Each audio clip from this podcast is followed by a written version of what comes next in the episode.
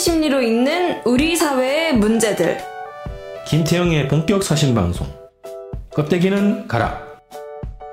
껍데기는 가라 23회 2부 시작하겠습니다. 네. 네, 오늘은 삼국지 인물 분석 시리즈 마지막 시간인데요. 오늘은 누구를 다루죠? 제가 음, 새롭게 생각을 고쳐먹은 조조. 네. 조조. 선생님 팬. 그래요? 아니요. 조조 팬이신가요? 조조를 제일 좋아하시는 거처럼. 아니요 팬은 아니지만 높게 평가합니다. 네. 조조에 대한 기존의 그 음. 편견을 좀 없애야 된다 네. 이런 얘기하신 거죠. 조조가 근데 우리가 이제 그 다룬 인물들 중에서 전형적인 인물이 있어요. 삼국지 보시기에 삼국지에 나오는 인물 중에 예. 아 지도자는 이 정도는 딱 돼야지. 뭐 이런 유비 조조 뭐 상대적이죠. 뭐 상대적으로 네. 누가 제일 날까 했을 때 조조가 제일 낫습니다. 지도자로서의 자질은 음. 근데 하여튼 뭐가 문제가 다 있, 있잖아요. 그죠? 부족한 다 조금씩 있는데. 문제가 있죠. 어.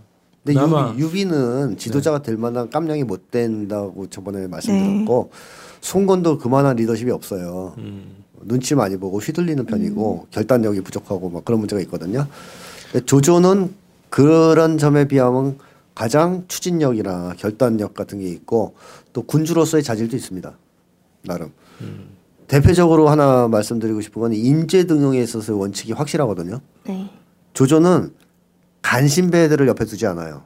음. 그걸 가려내는 능력도 굉장한 그러니까 능력인데. 능력이 있죠. 네. 예를 들면 조조가 그 왕권을 찬탈하려고 이제 왕이 찬탈로 이제 묘사가 돼서 조조로 간웅 뭐 이렇게 하는 건데 그 당시에 이제 왕실이 너무 썩어가지고 황실이 조조가 이제 거의 정권을 행사할 때인데 그걸 이제 암살하려고 추진하던 사람이 있었어요.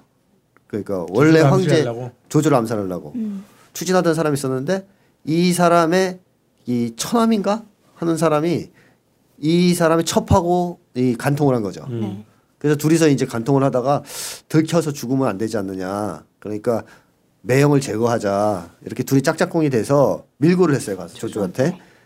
사실은 당신의 암살 음모를 우리 매형이 꾸미고 있다. 그러니까 조조가 이제 잡아들여라 해서 잡아들여서 죽였죠. 그러고 나서 그 두 명 있지 않습니까? 매형을, 네. 매형을 밀고 한 사람하고 그 간통한 여자하고 네. 그 첩하고 그러니까 조조가 둘 다 죽여라. 이 사람들도 죽- 둘다 죽여라. 그렇죠. 어, 매형을 밀고 한 놈을 어디다 쓰겠느냐. 음. 어, 저작거리에 전시해라 저런 놈은. 네, 네. 그러니까 그런 거 되게 싫어합니다. 그러니까 명분 없이 배신하고 이런 자들을 굉장히 싫어해요. 자기한테 도움이 됐어도. 근데 요즘으로 따지면은 뭐 박근혜나 최순실은 그런 거잖아요. 그런 짓을 했어도 자기한테 이득이 되면 갖다 붙여서 같이 산 놓은 거 아니에요? 네. 그러다 나중에 배신 맞고 그리고 그런 사람이 안에 있으면 썩죠. 주변에 그런 사람이 있으면. 근데 이제 조조는 그런 사람을 곁에 두지 않고 다 쳐내요. 한 번 배신한 놈은 또 배신한다고 또 그런 얘기도 있기도 하고. 그렇죠. 그런 그렇죠. 것도 있고 그다음에 역으로 자기한테 충성을 안 바치고 자기 명령을 어겼어도 정말 이 사람이 의리가 있고 괜찮다 싶으면 살려줍니다. 음. 자기 자기 있고. 지조가. 있는 사람은 예를 들어 화복을 정벌해 가지고 원소를 죽였을 땐가 뭐 그런데 그 원소는 나쁜 놈이니까 원소의 시, 시체 앞에서 고구라는 자는 다 죽인다라는 영을 내렸어요. 근데 누가 울어요 그 앞에서 그래가지고 잡, 잡아왔죠. 잡아가지고 조조가 이제 만나서 신문을 하는데 왜 울었느냐? 그랬더니 이 사람이 정치를 잘못한 건 확실하다. 백성을 위해서. 하지만 나는 대대로 이 땅에서 녹을 먹고 있는 사람으로서 더 이상 또 시체를 보고 안울 수는 없다. 곡을 해야 된다고 생각한다. 라고 막 얘기했더니 조조가 뭐라 하냐면 이 화복 땅에 왜 이렇게 임재가 많냐. 음. 어, 원소가 이들을 잘 등용했다면 오늘 이런 꼴을 맞이했겠느냐. 살려줘라. 그 사람이 난 사람일세. 그러니까 원, 원칙이 중요한 거죠. 조, 네. 조조한테는 원칙이 중요한 거지. 내 명령을 어겼냐 안 어겼냐가 중요한 게 아니니까 음. 조조는 자기 명령도 번복을 해요. 이런 원칙적으로 딱 따져봐서 괜찮은 사람이 있으면. 그러니까 선우가 분명한 건데 그런 식으로 인재를 대했다면 당연히 좋은 사람들이 주변에 있게 돼 있어요. 조조한테 직원도 하고 음. 어? 정말로 충성을 맞아요. 바치는 사람이 음. 남아 있게 돼 있어요. 나 간신배가 자리를 잡긴 힘들다는 거예요. 음. 지금 같은 그런 공포 정치가는 아닌 거죠. 아니죠, 전혀 아닌 거죠. 오히려. 내가 말할 예, 수 예. 있고. 그래서 아무나 막 죽인 게 아니에요. 괜찮은 사람은 다 살려주고 웬만하면 네. 어, 아닌 놈은 아무리 자기한테 이득이 되는 행위를 해도 죽이고 뭐 이런 쪽이죠. 그 우리가 이제 지도자 상을 얘기하면서 이제 이런 세 번째죠. 네. 근데 제갈공명이 책사잖아요, 그죠? 네. 지도자라기보다는 책사, 책사. 뭐 네. 이런 건데 어쨌든 인물을 좀 다룬 거고 관우는 좋단 말이에요. 여기 또 읽어보니까 이제 이미지는 굉장히 좋은데 지도자 상은 아니에요. 그렇죠. 그냥 이렇게 support 해주는 예, 장. 장수죠. 무장, 장수. 군인. 음. 전형적인 군인이고 무장이고 충실한 예, 충실한. 예, 주군에 충실한 예. 할수 없이 주- 충실했던 유비한테 네. 도원결의 때문에 아, 이게 왜 이렇게 부실해 보여? 어? 관우가 아니 근데 그것도 관우도 안목이 낮은 거 아닙니까? 그런 유비를. 쫓아간. 너 더 오늘의 시점에서 대국적으로 보면 조조를 도와서 대업을 이루는 게 나았을 수도 있는데 그 당시에 이 유교적인 어떤 철학이나 이런 걸 봤을 때는 도원결의를 배신하기는 힘들죠. 사상의 한계구만요. 예, 사상적 한계죠. 관우가 제일 막 어. 점잖고 선비 같고 느낌이 좋아. 근데 거기는 뭐 너무 너무 많이 뭐 왜곡은 안 돼 있는 것 같아요. 관우 쪽은 네. 예, 관우는 어쨌든 유비부하였으니까 음. 왜곡이 덜 됐고 근데 오늘 이제 조조에 대해서 예. 본격적으로 한번 잘 보는데 어 재평가를 한 거죠 책을 네. 통해서. 그 중국을 중심으로 해서 조조에 대한 재평가가 좀 있었던 걸로 알고 있습니다. 음, 그러니까 조조가 너무 지나치게 삼국지에 의해서 네. 나쁜 쪽으로 네. 어, 왜곡이 됐다 하는 이런 반성이 있어서 중국에서도 어느 일정한 복원 복권 음. 조조에 대한 복권 흐름은 있었었던 것 같습니다. 근데 이제 그걸 심리학적 의미에서 규명하고 해명하고 평가한 거는 처음이었던 거죠. 네. 교활하고 음, 악역으로 묘사되고 간웅, 잔인하고 비정하고 간계에 아주 능한 사람. 보통 이렇게 이미지화 되어 있죠. 네. 그러니까 이런 조조에 대한 평가가 그러니까 저도 맨 처음 삼국지 한참 읽던 시, 시절이니까 거의 뭐 20년 전에 그때는 진짜 유비가 좋고 조조는 나쁘다 이런 느낌이 되게 강했는데 한 20살쯤 되니까 조조에 대한 평가가 조금 선생님 말씀처럼 그래요? 음, 또 어디서부터 저도 그렇게 생각하는지는 모르겠는데 어, 조조가 뭔가 그렇게 어, 냉정하고 이렇게 보였지만 이런 것 같아. 냉정함하고 뭔가 똑 부러지는 게 어렸을 적에는 뭔가 쌀쌀맞고 못됐다라는 느낌이 강했다면 좀 크고 나니까 사람이 자기 할 말하고 이런 것들이 더 건강한 사람이다 이런 생각이 들면서 조조에 대한 생각이 조금 바뀌었던 것 같거든요. 음. 그러니까 이게 조조에 대한 평가 자체가 가능이다, 영웅이다 이렇게 좀 나뉘는데 음. 우선 선생님은 이 둘 중에서 뭐 딱 고를 수 있는지 모르겠지만 난세 영웅 정도 되겠죠. 음 난세의 영웅 그 시대에 네. 걸맞는 음. 필요했던 음. 그리고 나름 그 시대에선 가장 뭐 의미 있었던 괜찮았던 영웅 네. 정도 되겠죠. 조조가 가볍고 조금 그렇긴 하죠 사람이 음. 그리고 관계. 약간 그런 게 있어요. 그다음에 허세랑 허세? 허세? 어, 허세 허세가 그렇게 심한 편 아니에요. 다만 이제 감정 표현이 되게 솔직하죠. 음. 좀 약간 보기엔 쉽게 얘기하면 불편한 거지. 사교적이지 않아. 사교적인 사람이 아니에요. 발라 맞추지 않는다는. 많은 이런- 이게 사람 제갈공명 같으면 기분 좋아도 그냥 싹 웃고 말잖아요. 네. 이제 내색을 잘 안 한단 말이에요. 조조는 헤헤 뭐 이렇게 이제 박수 치면서 웃는다든가 이제 소설에 의하면 음. 그런 순수한 정도 사람이네. 그런 정도로 이 갈고 다듬어진 측면이 별로 없어요. 한번 놀았던 사람이라 그런지 몰라도 젊었을 맞아. 때그 얘기 좀 할 텐데. 그냥 그냥 스타일이 그냥 솔직한 약간 음. 그 이제 손건이나 유비에 비해서 눈에 띄는 게 조조의 애민 정책이에요. 애민 정책이라고 하면 느낌이 유비가 했을 것 같은데 근데 조조네요. 지방 관직에 있었을 때의 일들이 있는데요. 부정부패를 근절시키고 백성들이 그 유장의 제사를 받드느라고 힘들어하니까 유장을 추모한 사당 600개를 모두 허물어 버립니다. 어. 백성들이 힘들어하니까 둔전과 부세의 개편, 농상의 장려, 수리의 개발, 염철의 전매, 술의 제조 및 판매 금지. 요거 왜 애민? 정책인지는 모르겠지만 네. 요런 어 애민 경영을 위해서 실시한 제도들이 많이 있는데요. 예. 유비하고 좀 대비되는 것이 특히 어, 토착 귀족들이 이제 비판해 가지고 좀 어려웠던 사당 600여 개를 허무는 일, 요거 과감하게 했단 말이에요. 귀족들이. 사당을 유지하면은 거기에 맨날 제사 지내야 되고 이게 그렇죠. 세금 백성들이 노역 동원 내고 음. 그 불편을 주니까 이제 뒤를 봐주고 음. 이런 거 없이 백성들한테 피해 준다는 박살을 내는 이런 스타일인 거죠. 멋지네. 하여튼 중국 땅덩이가 넓, 넓어서 그러겠지만 네. 이거는 아무나 못하는 건데, 그죠? 조조는 그리고 자기가 내린 명령 때문에 백성들이 어려움에 처해서 와서 막 하소연한 적이 있는데 음. 그러면 군령인데도 불구하고 철회하고 봐주면서 살려줘야 다 음. 백성들을 그러니까 무조건 죽이고 그런 사람은 아니에요. 예를 들면 정계에선 굉장히 막 그 잔인하고 예.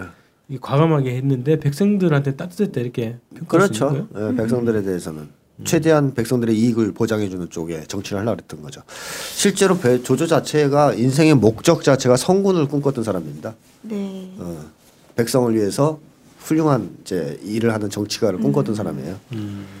그러니까 저는 이제 그런 그러니까 정치는 아까 가치관 뭐 이런 얘기 하셨지만 그런 것들을 정립해 나는 과정 이 거 보려면 또 이제 어린 시절부터 쭉 봐야 될 텐데 어 조조의 어린 시절을 보면 아까 말씀하셨듯이 놀았다 이렇게 표현하셨는데 네. 방황을 상당히 많이 했어요. 네. 그러니까 한 12업부터 스물이 되던 때까지 그는 실로 자신도 알 수 없는 거대한 힘에 힘올려 보냈다. 어떤 때는 병서에 미치고 어떤 때는 시사에 미쳤으며 무예에 미치기도 하고 싸움에 미치기도 하고 속이고 놀리는 일에 미치기도 하고 여자에 미치기도 하고 춤과 노래와 술에 미치고 사냥에 미쳤다. 잠시라도 뭔가에 미치지 않고는 몸과 마음이 허전해서 견딜 수가 없었다. 그의 내면을 뜨겁게 휘몰고 있는 그 정체 모를 불꽃을 알리 없는 사람들에게는 이게 방탕이고 타락이고 행악으로밖에 비칠 수 없는 시절이었다라는 표현이 소설에 나와요. 그러니까 허전해서 견딜 수가 없었다. 그러니까 이- 그 불꽃을 어, 시기구나. 알리 없는 사람들 이런 단어 보니까 좀 갑자기 좀 짠해지는 느낌이 드는데 왜 이렇게 좀 방황을 했던 걸까요? 조조가 이제 그 조숭이라는 사람의 양자인데요. 네. 그 조숭이 누구냐면 그 당시에 최고의 권력자였던 황관 내시죠. 우리나라식으로 하면 내시 이정현 같은. 네. 그러니까 내시 그러니까 내시의 양자예요. 내시는 아들 못 낳는 어, 못 낳으니까, 내시? 조승이. 어, 네. 아들뿐만 아니라 딸도 못 낳죠. 어, 네. 그- 이 이제 조승이 이제 아버지거든요. 네. 근데 이 사람이 이제 그 시절 최고의 권력자였던 황관 밑에 들어갔기 때문에 뭐 실력이 있고 뛰어난 사람은 아니었다고 봐야 음. 되겠고 그냥 그 아버지 백으로 벼슬도 얻고 네. 그러니까 매관매직을 했다 이렇게 표현되거든요. 그렇게 해서 출세한 사람이라고 봐야 되겠죠. 이제 권력의 등에서. 근데 음. 이 조승이라는 사람이 보니까 조조는 되게 이뻐했어요. 사랑을 많이 했어요. 그러니까 아주 나쁜 사람은 아니었던 것 같아요. 네. 극단적으로. 그러니까 최수실 같은 인간은 아니었던 음, 음. 거죠. 그러니까 자기 아들은 많이 사랑을 했던 아버지예요. 그러니까 조조 같은 경우에는 어릴 때는 아버지 사랑을 많이 받았을 거 아니에요. 뭐 나름. 그래서 성장을 했는데 제가 청춘 실현 극복 방송 할 때도 계속 얘기했지만 부모가 두 가지 중에 하나는 해줘야 된다. 둘 다 해주면 더 제일 좋다. 그래서 얘기한 게 사랑과 존경이지 않습니까? 그러니까 조조의 아버지는 사랑은 준 아버지예요. 자식을 한테 사랑은 해준 아버지고 나이 먹어서도 계속 지지적인 아버지거든요. 그러니까 조조로서는 아버지를 좋아했겠죠. 어릴 땐 아버지랑만 놀기도 하고. 근데 약간 철이 들고선 조조가 밖에 나가니까 애들이 그런 거죠. 네 아버지는 매간매직한 네시의 어? 황간의 어? 양자니냐 나쁜 놈이야. 아니 이게 이제 조조가 이제 충격을 받은 거죠. 와 우리 아버지가 괜찮은 사람이 좋은 사람인 줄 알았더니 개새끼네. 뭐 이런 거 여기서는 충격. 그러니까 자식들은 존경할 수 있는 부모를 가지고 싶은 욕망이 있거든요. 욕구가 있어요. 그래서 이거를 또 충족시켜 주는 게 부모의 중요한 이제 사실 책무 의무 중에 하나라고 저는 생각하는데 이 조조의 아버지는 이건 못 준 거예요. 사랑은 해줬는데 존경할 수 있는 아버지는 아니었던 거죠. 오히려 좀 부끄러운 아버지였던 거죠. 그러니까 이제 조조가 거기서 이제 혼란에 빠지고 배신감도 느꼈을 거 아니에요. 아버지는 씨, 나 사랑해 주는 거 안 해도 좋은데 어 나가서 좀 똑바로 살지 저런 소리나 듣게 만들고 그건 창피해서 지나간 거라 어쩔 수 없잖아요. 어, 그죠? 창피해서 어떻게 얼굴을 못 들겠다 하는 아버지에 대한 양가 감정 같은 게 생겼을 거란 말이죠. 사랑하면서도 사랑을 해준 아버지니까 네. 하면서도 한편으로 증오하고 막 좀 환멸을 느끼는 이 복잡한 신경으로 인하여 청소년기부터 음. 청년기까지 이제 방황을 하죠. 나쁜 짓 많이 하고 다니고 일탈 요즘으로 생각하면 비행 청소년 음, 음, 네. 정도 되겠는데 그런 짓을 합니다. 근데 제가 책에서도 여러 가지 책에서도 계속 얘기하지만 그래도 사랑을 제대로 받은 아이들은 나쁜 인간은 될 수가 없어요. 왜 그러냐면. 사랑을 받아본 사람은 사랑할 줄 알아요. 최소한 어른이 됐을 때 다른 사람을 사랑할 수 있는 능력은 가질 수 있어요. 그리고 또 한 가지는 양심이 형성돼요. 이런 애 경우에는 양심이 제대로 형성돼요. 사랑받으면. 그래서 조조 같은 경우에는 일탈은 하지만 아버지가 존경할 만하지 못했기 때문에 일탈하고 반항적인 행동을 하긴 했지만 결국에는 제자리로 돌아옵니다. 네. 그게 이제 조조가 청년기쯤에 성군이 되겠다. 음. 이것은 쉽게 말하면 아버지와는 다른 아버지가 되겠다는 어, 얘기거든요. 네. 내 아버지는 자식을 사랑은 했지만 부끄러운 아버지였으니까 나는 자식도 사랑하고 존경할 만한 아버지가 되겠다. 그리고 백성들한테도 존경받겠다. 이런 식의 이제 목표를 가지고 성군이 되겠다라는 목적을 뚜렷이 하고 정치에 입문을 해요. 그러다가 이제 어떻게 보면 이제 황제까지 올라간 거거든요. 나중에 그 권력자까 최고 권력자까지. 그러니까 이게 이제 조조의 청소년기까지의 심적 방황이었고 어린 시절과 관련된 이제 심리였다 이렇게 볼 수가 있죠. 주권방송이 미랄영농조합법인과 함께 우리밀 라면을 판매합니다. 수입산 밀이 아닌 완전 토종 호밀과 안진뱅이 밀로 만든 건강한 우리밀 라면입니다. 아이들에게도 어르신들께도 안심하고 요리해줄 수 있는 착한 라면입니다. 주권방송 홈페이지 배너를 클릭하셔서 착한 장터 페이지를 들어오시면 여러가지 종류의 라면을 주문하실 수 있습니다. 이곳에서 주문하시면 주권방송의 후원이 됩니다.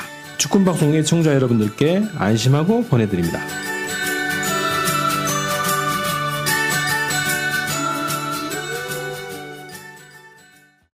그러니까 아버지에 대한 열등감 이런 걸 텐데 열등감이 건강하게 좀 작용을 하면 네.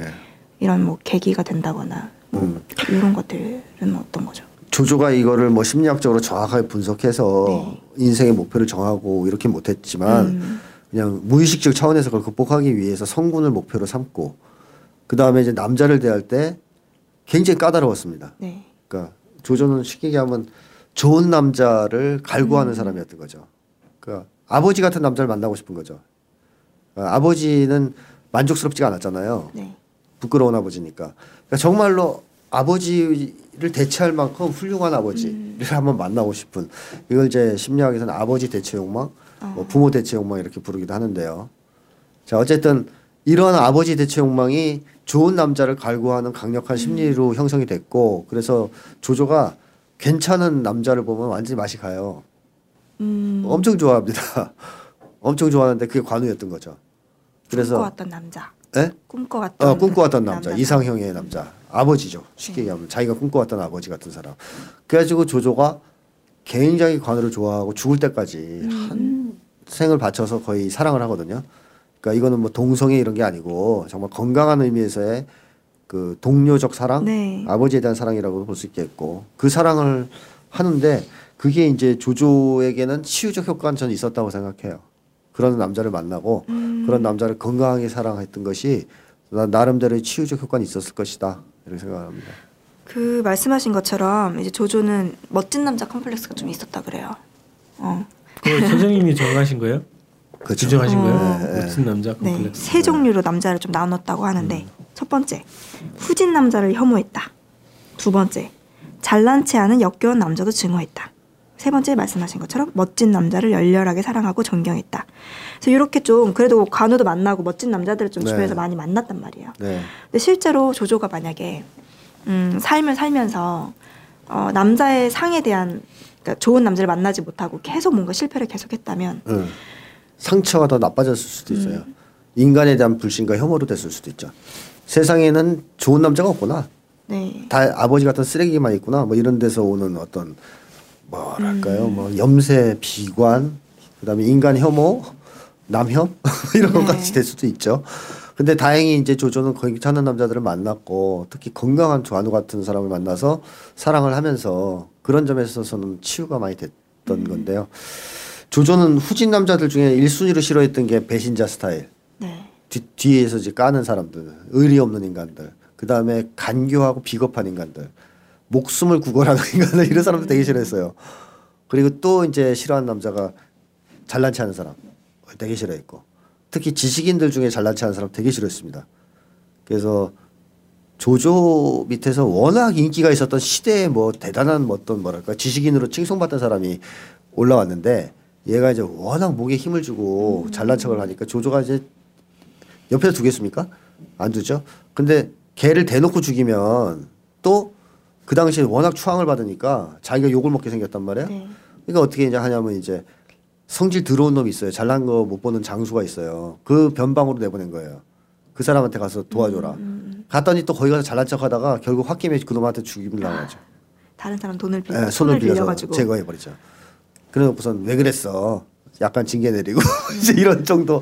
그러니까 이제 그런 식으로 잘난 체하는 사람 다 아주 싫어했는데 그렇다면 제갈공명은 옆에 못 있죠. 그렇죠. 예, 제갈공명도 알았을 거고 조조도 만약 제갈공명이 옆에 왔어도 그 낌새를 챘으면 가만히 두지 않았을 겁니다. 건강한 인간관이네. 이 정도면 어떻게 보면 이게 이제 조조의 주변에 좋은 인재들이 모이게 만든 원동력이었다고도 볼수 있어요. 그래서 조조 주변에는 나름 대단히 건강한 사람들이 많이 모여 있었고 충성도 많이 바쳤고 또. 그 사람들끼리도 사이, 사이도 비교적 다른 진영에 비하면 좋았어요. 네. 이게 그 도원결이가 워낙 부각돼서 그렇지 네. 삼국지를 읽다 보면 조조 밑에 있는 장수들 사이에 어떤 끈끈함도 관계. 굉장히 많이 느끼거든요. 네, 가족 맞아요. 같은 느낌. 네. 어, 오히려 막 이렇게 드러내고 막 야 우리는 의형제야 막 이렇게 하는 것보다도 은근 은근히 도는 이런 공동체적인 느낌. 약간 뭐 일정한 게 멋진 장수들 다 모집을 했구만. 그렇죠. 음.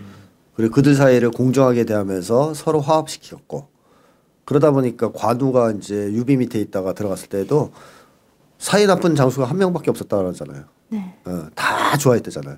트러블이 없이. 그 나중에 전장에서 만나도 둘이서 서로 아, 막 아쉬워하잖아요. 같은 편이었는데 우리 잘 지내나 막 이러고 이제 관우랑 그런 정도로 지냈단 말이죠. 그러니까 조조가 인재를 잘 썼다는 얘기입니다. 어쨌든. 사람에 대한 평가 기준을 정확하게 나름 잘 잡았네요. 그렇죠. 그러니까 이 예를 들면 앞에 첫 번째 후진 남자나 잘난 체하는 남자가 그 대열 안에 있으면은 분란이 생기거든요. 그렇습니다. 네. 분란 생기죠. 그리고 뭔가 나쁜 짓을 할 수 있고. 음. 그렇기 때문에 그런 점에서는 지도자의 중요한 자질 중에 하나가 인재 등용인데요. 음. 인재를 잘 가려보고 등용하고 잘못된 인재는 쳐내는 건데 그래야 조직의 단결, 화합 같은 거를 이뤄낼 수 있는데 그런 데서 조, 조조가 탁월했어요. 나름. 네. 어, 나쁜 놈을 확실히 쳐냈습니다. 유비는 제갈이라는 인재를 잘못 등용했고 등용 당했죠. 제갈한테 등용 당했고 그러다가 이제 어떻게 보면 분란이 생긴 건 아닙니까? 그 궁극적으로는 관우도 그래서 죽었다고 봐야 되겠고 장비 유비까지 그렇게 해서 부- 죽었다고 봐야죠.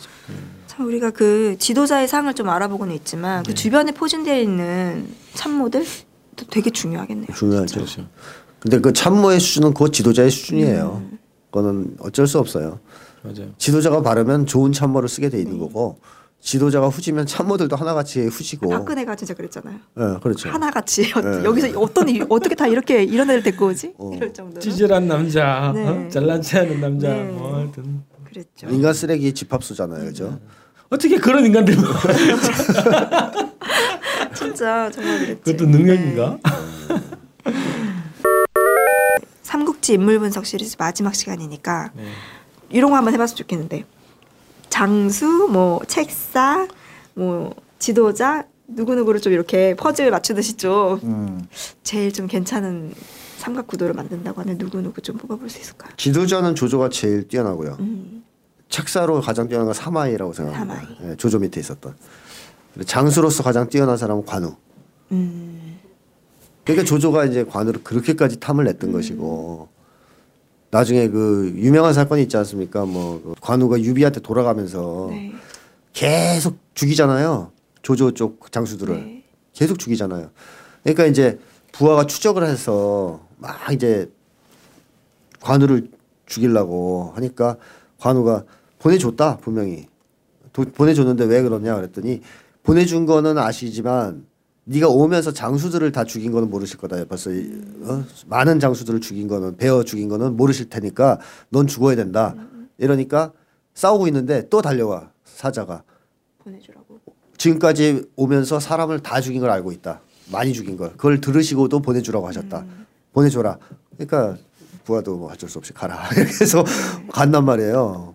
그러니까 이제 조조는 그렇게 생각한 거죠. 자기가 전화해준 명령을 못 받아서 애들이 싸움 길을 막은 거고 관우는 가야 되니까 싸워서 죽은 거니 뭐 이건 보내주는 게 맞다라는 것이고 그래서 관우 같은 경우에는 조조가 유비한테 간 다음에도 적대적인 태도를 보이지 않습니다. 은근히 계속 칭찬하고 그래요. 그리고 나중에 사실 관우가 죽었을 때 장례를 누가 치러줬어요? 관우가 이제 죽은 거는 사실 계략에 걸려가지고 송건한테 죽었지 않습니까? 근데 그것도 송건 쪽에서는 또 유비가 자기네한테 쳐들어올까봐 네. 관우를 보내라 저쪽으로 목을 조조한테 조조한테 보내면은 유비가 그것 때문에 조조를 공격할 거다. 이래서 목을 이제 음, 죽이, 어, 관우의 목을. 조조한테 보냈죠.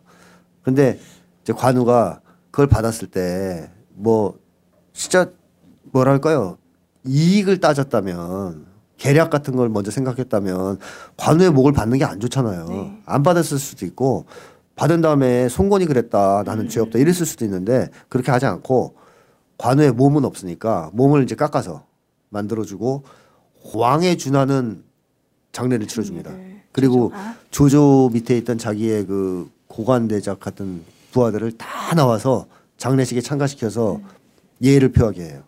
그리고 직접 상주를 맡아서 울고불고 하면서 상을 치릅니다. 이거는 이 뭐랄까 형식적인 어떤 애정으로는 설명할 수 없는 행위라고 봐야죠. 그러니까 그만큼 조조는 적이었어도 관우를 좋아했다 인간으로서. 그리고 끝까지 의리를 지켰다 이렇게 봐야 되는 거고 그래서 뭐 관우 죽고 얼마 있다 죽거든요. 조조도 시름시름 앓다가 근데 그 정도로 이제 있나? 그정 아, 있다고 저는 생각해요. 네. 그 정도로 관우를 좋아했던 거죠. 이게 자기가 멋 항상 꿈꿔왔던 남자의 상에 딱 맞는 네. 관우를 만나고 그 이후로도 계속 이제 관우에 대한 애정이 변하지 않는 그렇죠. 이런 게 어떻게 보면 컴플렉스나 열등감이 어- 사실은 되게 뿌리 깊었었다. 어떤 아, 그게 해결이 된 증거라고 음. 봐야죠. 그걸 할 수 있었다는 거. 그 컴플렉스가 강한 사람들은 네. 보통 사랑을 건강하게 못 하잖아요. 네. 특히 사랑할 수 있는 능력이 없는 사람들은 상대방이 호응을 안 해주면 죽이거든요. 음, 군주 정도 되면 특히 더 그래요. 내가 이렇게까지 어, 해, 했는데 너한테 신경 써줬는데 감히 나한테 마음을 안 줘? 죽어 이 새끼야. 이런 게 이제 옛날 스토커처럼 군주들 네. 심리야. 힘이 있으니까 마땅히 그래야 된다 생각한 게 있는데 이제 관우 같은 경우에는 뭐 조조가 뭐 상을 주고 뭐 해도 다 모아놨다 돌려놓고 주고 갔단 말이에요. 그리고 아무리 이제 이뻐하고 해도 그렇게까지 칭찬을 안 하고 뭐 예를 표하지 않으니까 주변 장수들이 무례하다. 네. 어? 조조한테 저, 저 새끼 죽여야 된다 저거 싸가지 없다. 그래서 조조가 야옛 주인을 위해서 저러는 거지 의리가 있지 사람이 어 괜찮다 뭐 이렇게 이제 하는 스타일이었는데 조조는 계속 관우가 자기를 거절해도 자기 정성이 부족해서 그렇다. 음. 더 정성을 기울이면 어 언젠간 나한테도 마음을 줄 거다 이렇게 얘기했지 미워하진 않아요. 그러니까 이게 이제 건강한 사람의 징표거든요. 컴플렉스 건강한 사랑. 건강한 사랑. 사랑. 건강한 사랑은 사람이 건강한 사랑을 할 경우에는 누가 정말 괜찮고 좋으면 그 사람이 나한테 뭘 해주냐 안 해주냐는 상관없잖아요. 그냥 좋아하는 거거든요. 네. 아 참 마음에 들고 좋다. 변함이 없어요. 부모의 자식 사랑이 원래 그런 거 아니에요? 음. 너가 나한테 빨래를 해주면 이뻐해 줄 거야. 뭐 이런 건 아니잖아요. 그죠? 근데 그냥 내 자식이고 뭐 넌 나는 아낌없이 너한테 준다 이거잖아요. 내 자식이 이쁘니까. 근데 이제 이런 사랑을 할 수 있는 어른이 많지 않단 말이죠. 대체로는 주면 돌아오는 걸 계산하거든요. 야, 내가 이만큼 사랑을 해줬으니까 너도 나한테 좀 뭔가 관심을 보여봐. 아니면 이 정도는 해줘야 되지 않아. 막 이런 사랑을 많이 하잖아요. 그게 이제 건강하지 못한 사랑, 그게 심하면 네. 어느 정도는 다 있겠지만 근데 이제 조조 같은 경우는 그런 점에서는 대단히 건강한 사랑을 했다라고 볼 수 있죠.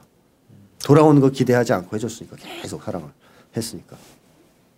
자기의 컴플렉스를 진짜 온전히 잘 극복했다고 볼 수 있겠네요. 제대로 된 사랑. 그래서 아니 그래서 네. 아까 이제 아버지의 역할 중에서 네. 존경보다는 그래도 사랑이 첫 번째네. 아니 둘 다 중요해요. 둘 다 중요하지만 네. 선우차를 꽂아 꼽아보라고 하면 그래서 그 건강한 사랑을 할 수 있는 힘 자체를 가지고 있었네 조조가. 그게 왜냐하면요 사랑의 문제는 이미 더 어릴 때잖아요. 네.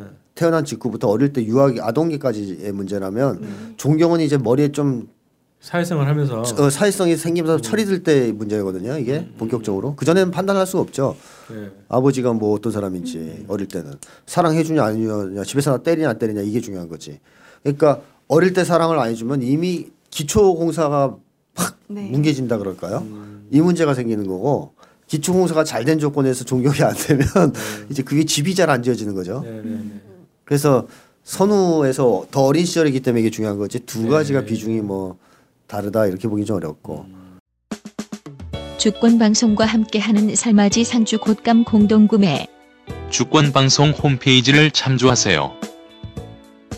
그 저는 지도자상 딱 보면서 가장 깼던 사람은 유비랑 제갈. 제갈요. 어. 다시 또 확 깼던 사람은 조조 이런 건데 어, 지도자가 정말 훌륭한 지도자가 훌륭한 충신들 참모들을 조직을 하고 교육을 하고 키워내고 또 이 충신들이 또 지도자를 잘 보좌하고 이게 이런 관계에 갔거든요. 네. 근데 관우는 지도자를 잘못 선택했거나 잘못 만났거나 어, 운이 없었죠. 네네 그리고 조조는 네. 어, 부족하지만 어쨌든 그 시대에서는 나름 음. 저평가돼 있는 음, 영웅의 역할을 한 것 같고 제갈은 어, 뭐라 그럴까요? 그러니까 고독한 어, 책략가. 네. 뭐 이런 역할을 어, 했는데 지금 지도자상으로는 맞지 않고 어, 그렇게 좀 됐어요. 그래서 많은 공부가 됐습니다. 네. 아, 마지막 네. 마지막에 수고했다고 그랬잖아요. 어. 조조 수고했어. 어, 왜 그런 얘기를 독특하게. 제가 표현했냐면 조조가 약점이 없는 사람이 아니잖아요.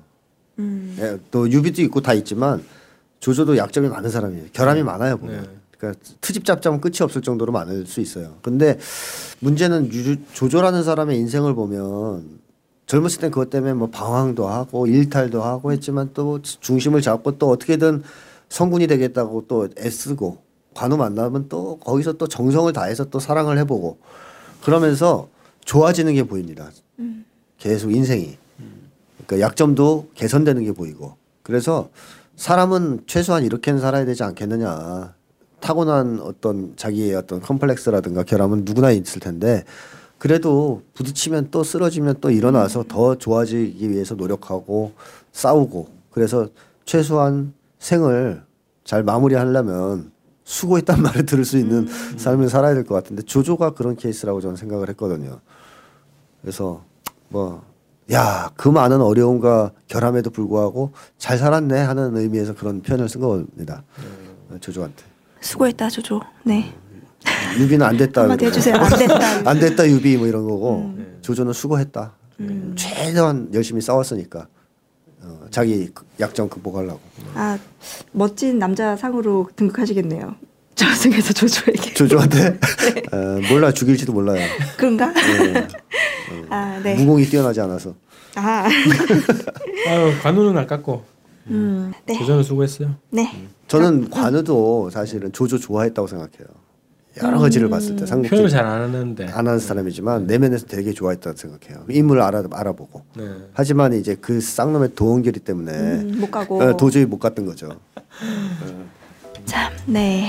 좋은 하여튼 뭐 지도자 좋은 영웅이 지도자를 만듭시다 우리가. 네 우리에게도 딱 찾아와 줬으면 좋겠네요. 네 삼국지 인물 분석 시리즈 마지막 시간 오늘 마치겠고요. 껍데기는 가라 23일 2부 마무리하겠습니다. 감사합니다. 네, 수고하셨습니다. 네. 네.